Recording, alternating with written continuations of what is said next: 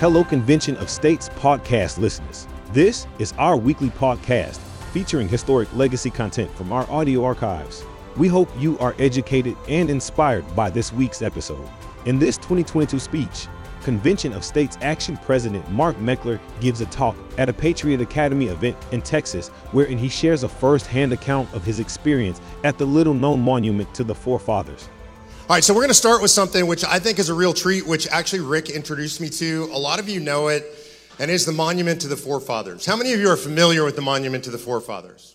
So, pretty much the majority of people in the room. If you're not, don't feel bad. I think this is the most important monument in the United States of America that nobody knows about. About two years ago, I was in Plymouth, Massachusetts, and I was meeting a bunch of our grassroots activists there. And we're holding a, a grassroots rally, grassroots meeting there. And so I'd never been to Plymouth. And so, of course, I went to Plymouth Rock. How many of you have been to Plymouth Rock? Pretty disappointing, huh? Yeah a rock in the hole in the ground. It's, I was really disappointed. And I went there by myself before I met with my grassroots, and I thought, okay, well, that's Plymouth, Massachusetts, I guess. And then I met the team at a pizza joint, and we were sitting around having pizza and talking politics and talking convention of states, and they said, Man, we have a special treat for you after this. We're going to take you to the monument to the forefathers. I'd never heard of it. And to get to the monument to the forefathers, you drive through a neighborhood, just a residential neighborhood. You have no, it's not like going into a national park or something. It's literally just a residential neighborhood. And you go up a driveway and you come to a clearing in the forest, and this monument is standing there. And it's stunning. It's 81 feet tall, the largest freestanding granite monument in the United States of America, and it is spectacularly beautiful. And I literally, it took my breath away. And so we got out of the car. It was a little bit rainy day, overcast. We had umbrellas. And we had somebody who lived in Plymouth that was there that knew the monument well and gave us a tour of the monument. Now imagine, I, I, to give you the scale, literally, if you're standing next to this thing, you're going to be about this tall, literally down at the first level of stone. So this thing is gigantic. And just the fact that I didn't know it was there and it was this beautiful, massive monument was kind of blowing my mind.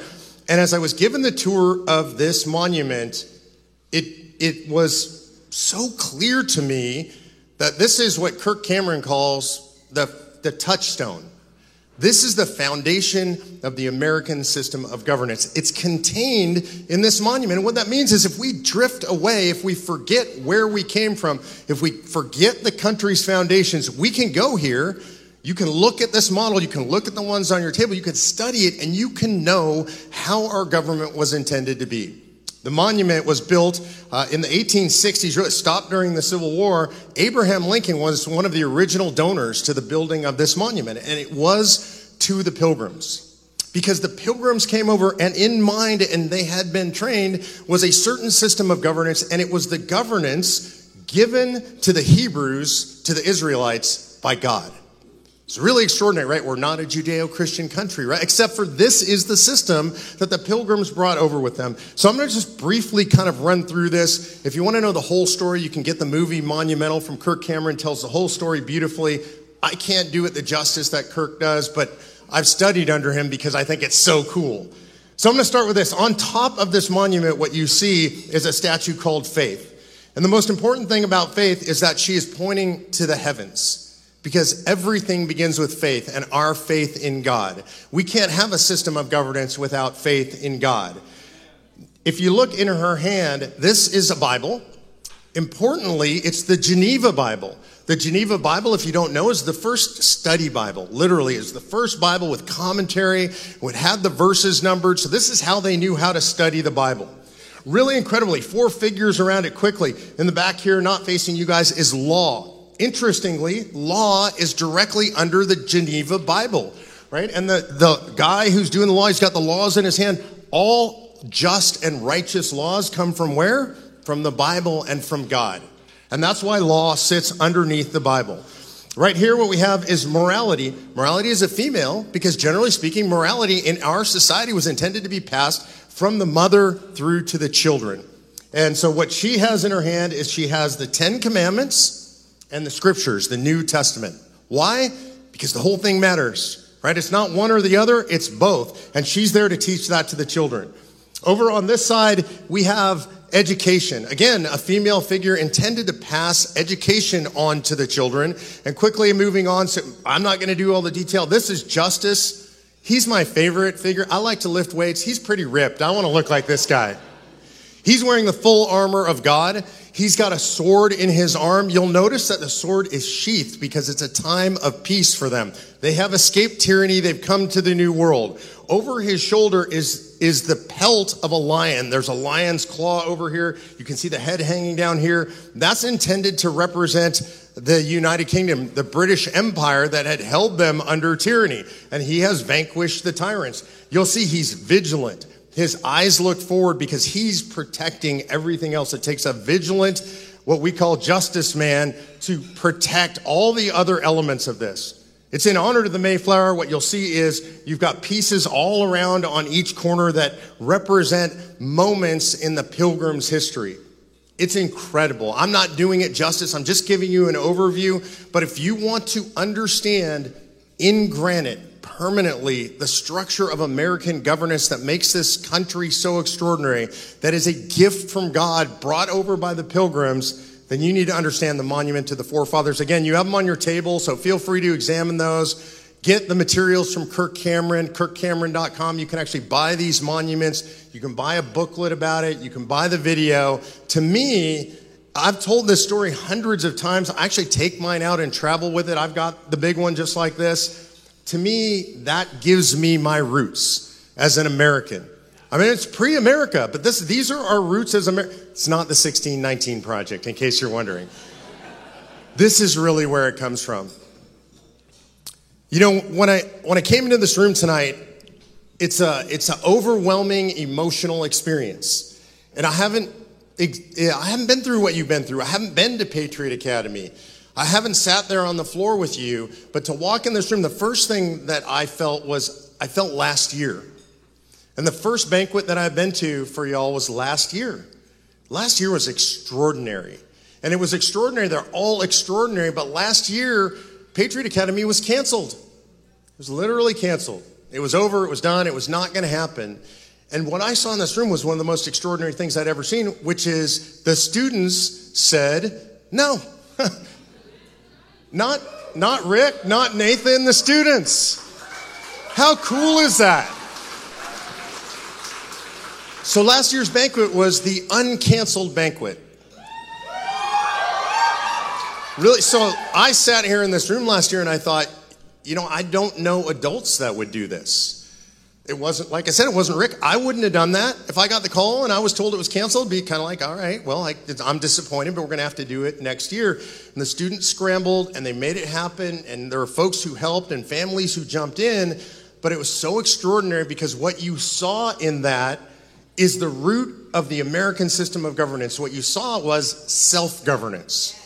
And this is a fundamental thing in America is the idea of self governance. This is one of the things that sets America apart from everybody else. A lot of folks in this room traveled all over the world. You've been to countries in South America, Central America, Asia, Europe, all over the, the planet.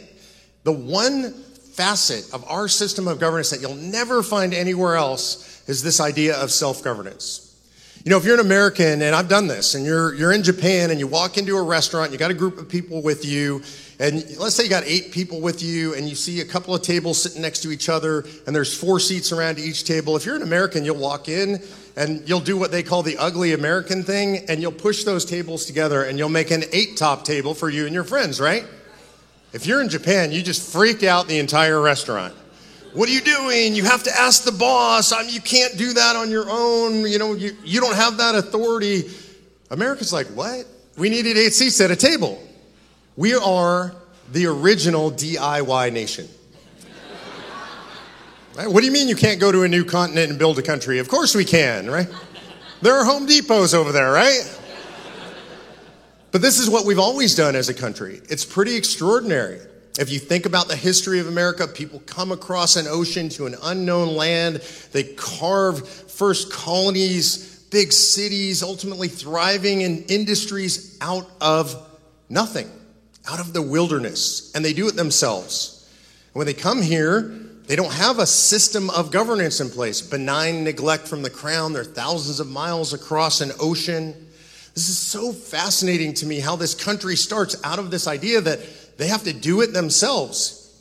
I know Rick has told this story. I tell this story all over the country. My favorite patriot out of the American Revolution, you won't find a cigar named after him. You won't find any books written about him. You won't find any shows or movies made about him. His name's Captain Levi Preston. I love Levi Preston so much, my dog's name is Levi Preston. The reason I love Levi Preston so much is he was just a regular guy. And we know his story because Mellen Chamberlain, a young historian, was traveling across the country in 1843 and he was trying to collect the last remaining stories of the living Minutemen. Think about it, 1843. Those guys were old, right? We're talking late 80s, early 90s. Look, we all know people that old now. Back then, that's Methuselah old. It was really rare. If you came into a town and you said, Do you have anybody in their late 80s, early 90s? Everybody knew who that person was if you had somebody that old in town. And so Mellen Chamberlain is traveling the country. He goes into North Carolina and he happens across Captain Levi Preston. Preston was in the Continental Army. He was there when the shot was fired that was heard around the world. But he wasn't really a soldier, he was a farmer. He had a family. He was about 23 years old at the time of the war. But when it was time, when the call came, he grabbed his musket and he went out to the field of battle. And Chamberlain wanted to know why he fought. It was the key. He was trying to figure out why did they fight? I often wonder that. If you think about the context of the American Revolution, imagine how they fought and what they fought against. The, the fight that they were fighting was against the greatest military force ever assembled in the history of the world. The best fed, the most well armed, the most well trained, the most motivated. And they were farmers and merchants and just regular people. To put it in context, it's like if I suggested you tonight in downtown Austin, there's a Marine brigade coming in tonight. Y'all go home and get your firearms, and we're going to have a war. It's crazy. It's important we remember the context in which these men and these families stood. It's a very difficult situation. So, Mellen Chamberlain wants to understand why. And he asks a series of questions of Levi Preston. First, he asks him, Maybe you went out to fight that day because of the Stamp Act. You're really frustrated having to buy the stamps, put them on your documents, really just a tax. Preston says, Stamps? Governor Bernard locked those in the armory. I didn't buy any stamps. So it wasn't the Stamp Act. He said, Well, maybe it was the tax on tea. You were frustrated by the heavy British tax on tea. He said, Son, I was a farmer. We didn't drink any tea. We drank coffee. Boys dumped it in the harbor. That was pretty good. So it's not the Stamp Act, it's not the tea tax. He said maybe you were reading the great revolutionary writers, the, the inspiring writers of the time. Maybe you're reading Burke and Thomas Paine, Common Sense. And he says, Those men you speak of, I don't know those names. We read the Bible, Psalms, the Almanac, but those men you speak of, I've not heard of them. It's crazy. Now, all the things that I learned personally that caused the American Revolution are all the things that Mellen Chamberlain was asking. You got to forgive me, I went to public school in Los Angeles, but still, that's what I learned. So he goes big and he says, Well, maybe it was just the heavy hand of British tyranny, and you were just sick and tired of British tyranny. And he said, Never felt a whit of it. No taxes, no stamps, no British tyranny, no great writers inspiring him to the field of battle. So Chamberlain said, What was it that drove you out that day? What, what did you intend by going out to the field of battle? Preston says, Intend? Son, when we went out to fight the redcoats them that, that day, we meant only one thing. We had always governed ourselves. We always intended to. And them redcoats intended that we shouldn't. I think that's really important. See, that's the foundation of the American Revolution. That's the American spirit. That's what's in our hearts. If you live here, if you love America, that is in your DNA. I don't mean it's born in your DNA, I mean it's adopted in your DNA. Maybe you're like John Adams, who I met today, and it goes back in your real DNA. For most of us, that's just, we got that in our hearts, in our souls from living in the United States of America. And what we know today, if you think about that story, is there are people in Washington, D.C., and I would say the vast majority of them, they don't think we should govern ourselves. They don't believe that you're capable of governing yourselves. The self appointed ruling elite in the United States of America today believes that they are your superiors, that you are their inferiors, that they have a right to rule over you, and that you will appropriately take a knee. Does that sound familiar to you? You know, one of the extraordinary things also about the American Revolution, if you read the pamphleteers, and if you really want to understand what people are thinking, read the pamphleteers. And one of the phrases you will hear over and over in the pamphleteers in England who were pro American independence and in the colonies from the people who are fighting for independence is this line or something very similar. The British system of governance is the finest system ever instituted among men for the preservation of liberty. Does that sound like people who are fomenting a revolution? It sounds like people who love their government, who believe in their system of government. Remember, they were members of the highest form of civilization ever to exist. They were proud of British theater and British music and British culture and the British system and history of governance. What you'll find in those pamphlets shortly thereafter is another line, though. And this line says this it says, Unfortunately, all of the branches of our government are now conspiring together against the people. Does that sound familiar? See, because the fight that we're in today is not a fight because we don't believe in our system of governance. It's not a fight because we don't love our system of governance. I would say unequivocally, we live in the finest system of governance ever instituted by man for the preservation of liberty. It's just that all three branches of government are conspiring against the citizens at this point. So that's the fight we're in. It's important that you understand that it's the same fight that we've always fought in this country. How many people think the country is incredibly divided right now? Raise your hand if you think we live in very divided times. All right. Here's an interesting fact. So we live in divided times. People hate each other. You watch TV, it's really frustrating, right? It's always been this way in America.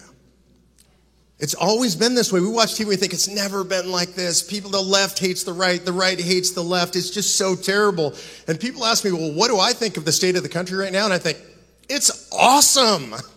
I love where the country's at right now. And I know that seems weird, so let me explain why. Let's do a quick trip through history, through American history. If you go back pre revolution, and you were to stand in the colonies and you were talk to people about people in other colonies, primarily what they would say is, those people are blasphemers. The Pennsylvania Quakers are crazy, right? And it was mostly Christian sectarianism. Rhode Island is rogue. We don't even know what those people are thinking. And they didn't like each other. They lived in colony. They hardly traveled. They were closer to their home countries than they were the other colonies. And yet they joined arms and they fought against the king. Why did they do that? Because it was an existential threat. I want you to remember that. There's a through line in our history of existential threat. So they get together, they fight against the king, and they're victorious.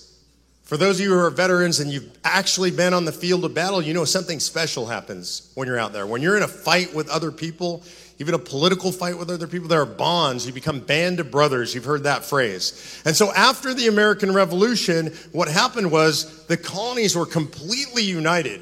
They all loved each other so much that they got together and they formed the Articles of Confederation. Did they love each other? They hated each other, literally. They, a form of government that was so weak, and it said, I don't like you.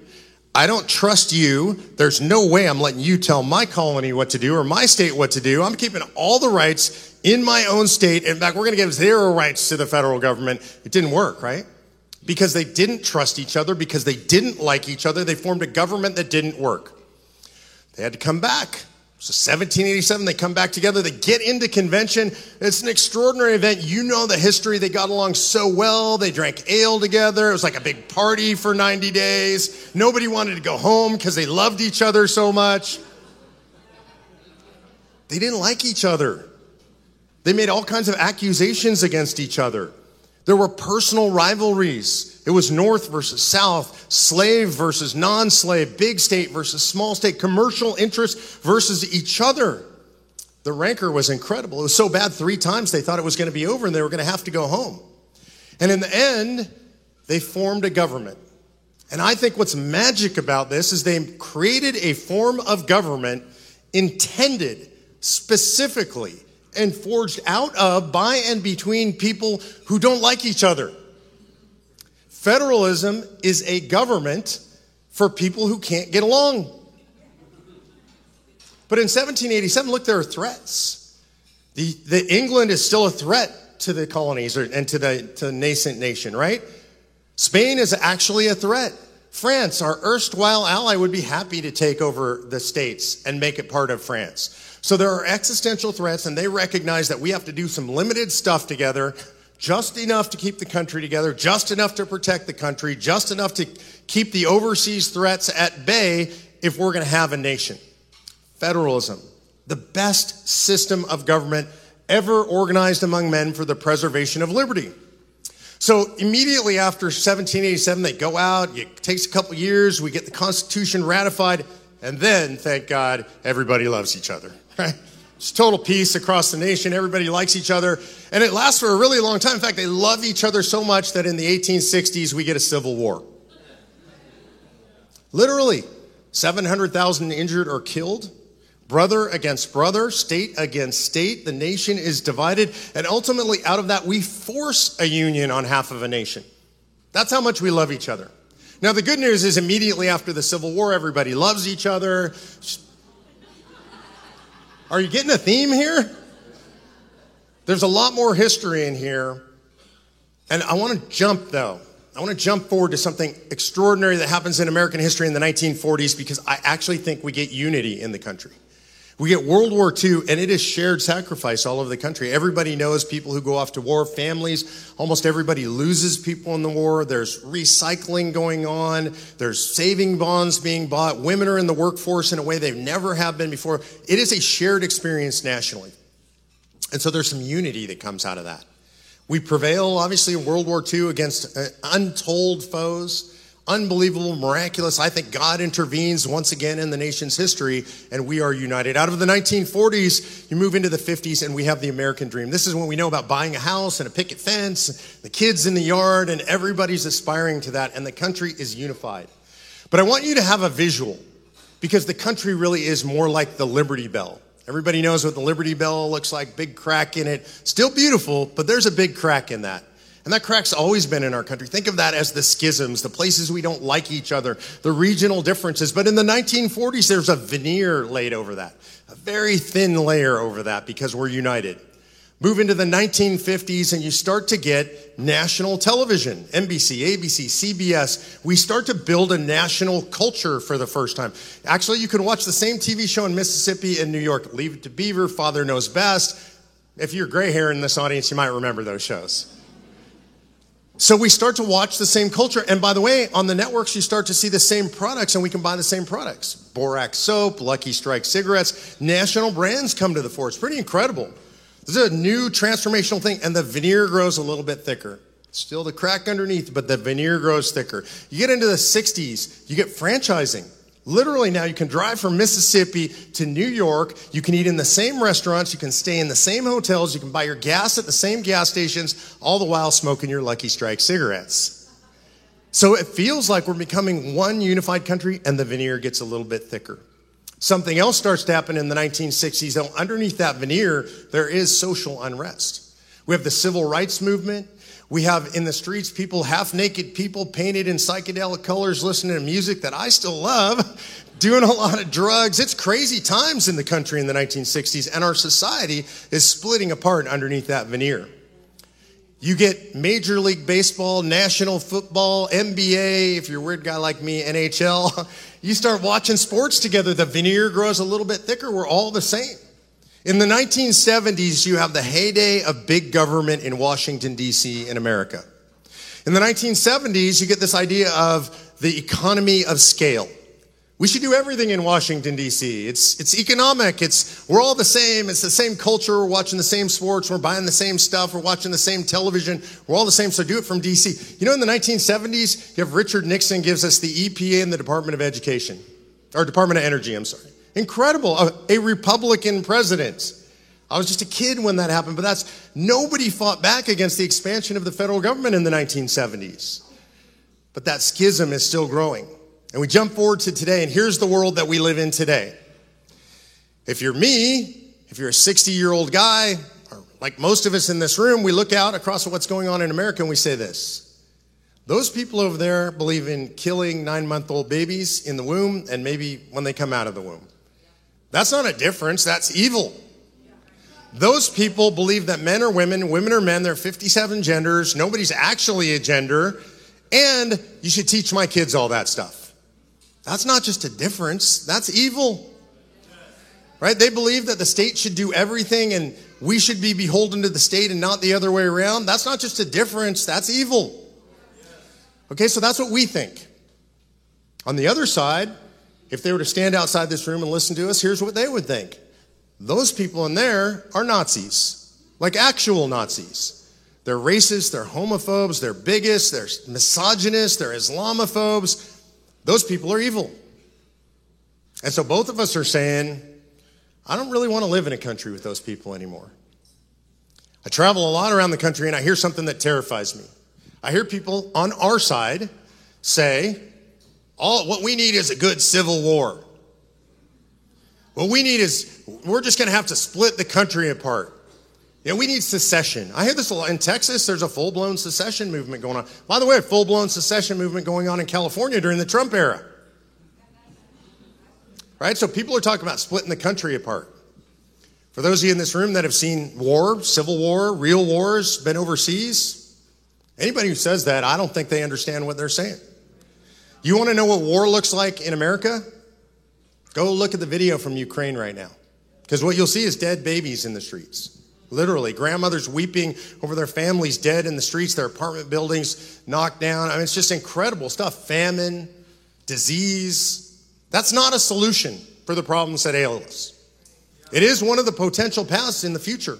I can't say what the path will be, Plenty of people think that's the right solution. I think that's crazy. And I think we, you, as patriots, as statesmen and stateswomen, have an obligation to try to do anything we possibly can that is moral and righteous and just to avoid that path. Do you guys agree with that? But this is going to be hard for you guys. It's harder for the younger people. You guys are going to come up in the midst of this. So if it's not secession, if it's not revolution, if it's not civil war, then what's the solution? I didn't intend to have this work out this way in my lifetime. When I started Convention of States, I just thought, look, we need to take the power away from the federal government and give it back to the people. That made sense to me. Elections, though we need to be in them, we need to fight in them, we need to elect the best people they can, they haven't been working that well for us, even with the best of them.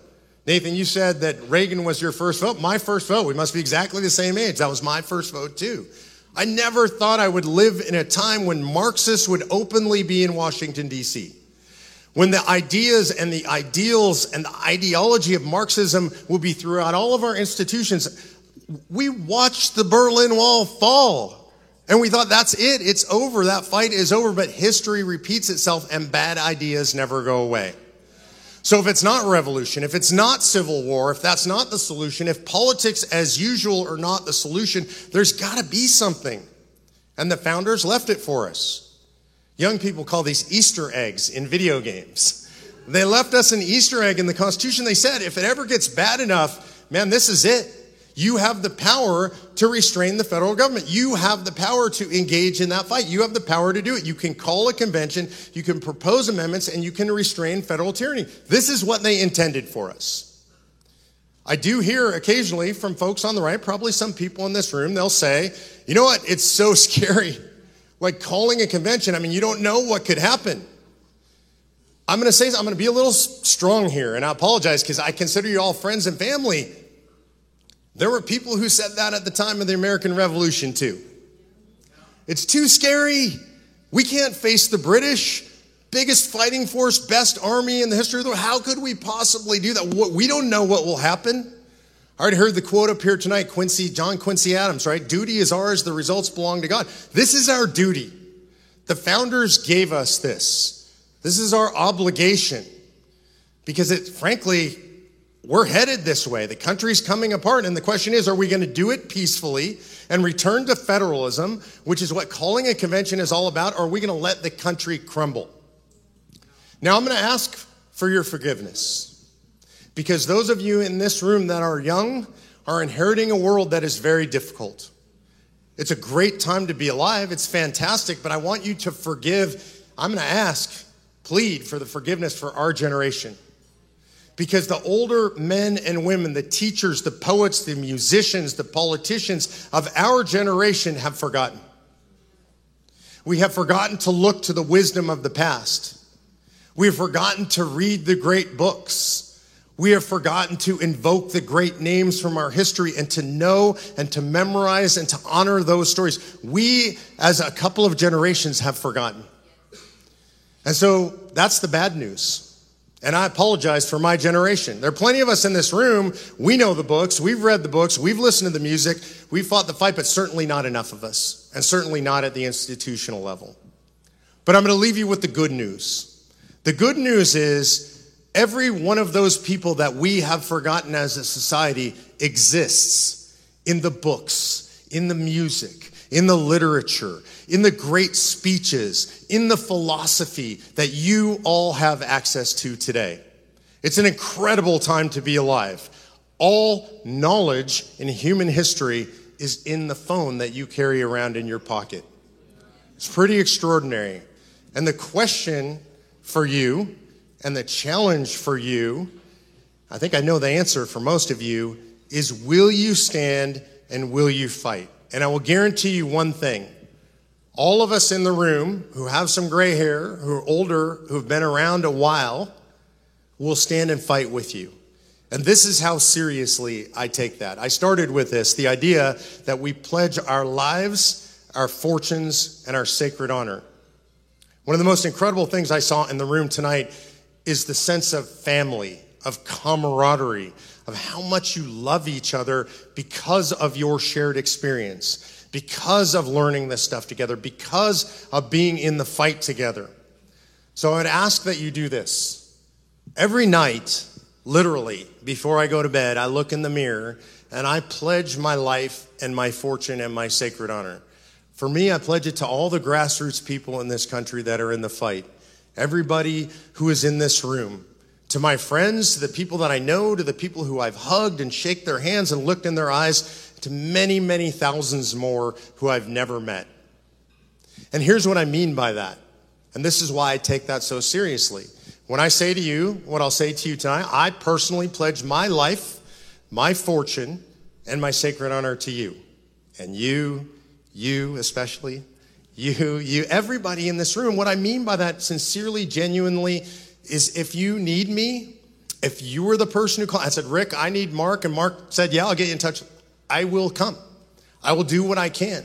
I make no promises about what I can do. I'm one guy, we're one organization, limited amount of assets, but I will try. I will do everything in my power to help everybody in this room because you are committed to God and you are committed to saving America, and so I am committed to you. So before you go to bed tonight, I would ask you this Look in the mirror and ask yourself if you're willing to do that. To all the people in this room, to all the experiences that you've had together, to everybody in this room, to all the patriots you know in the fight, are you willing to give that? It's not easy. Take that seriously. People will call on you, and it won't be easy. I pledge my life, my fortune, and my sacred honor to you. And I appreciate you, and it's an incredible honor to be here tonight. Rick, Kara, Green Family, Patriot Academy, I love you guys. God bless you. To learn more, visit conventionofstates.com slash pod.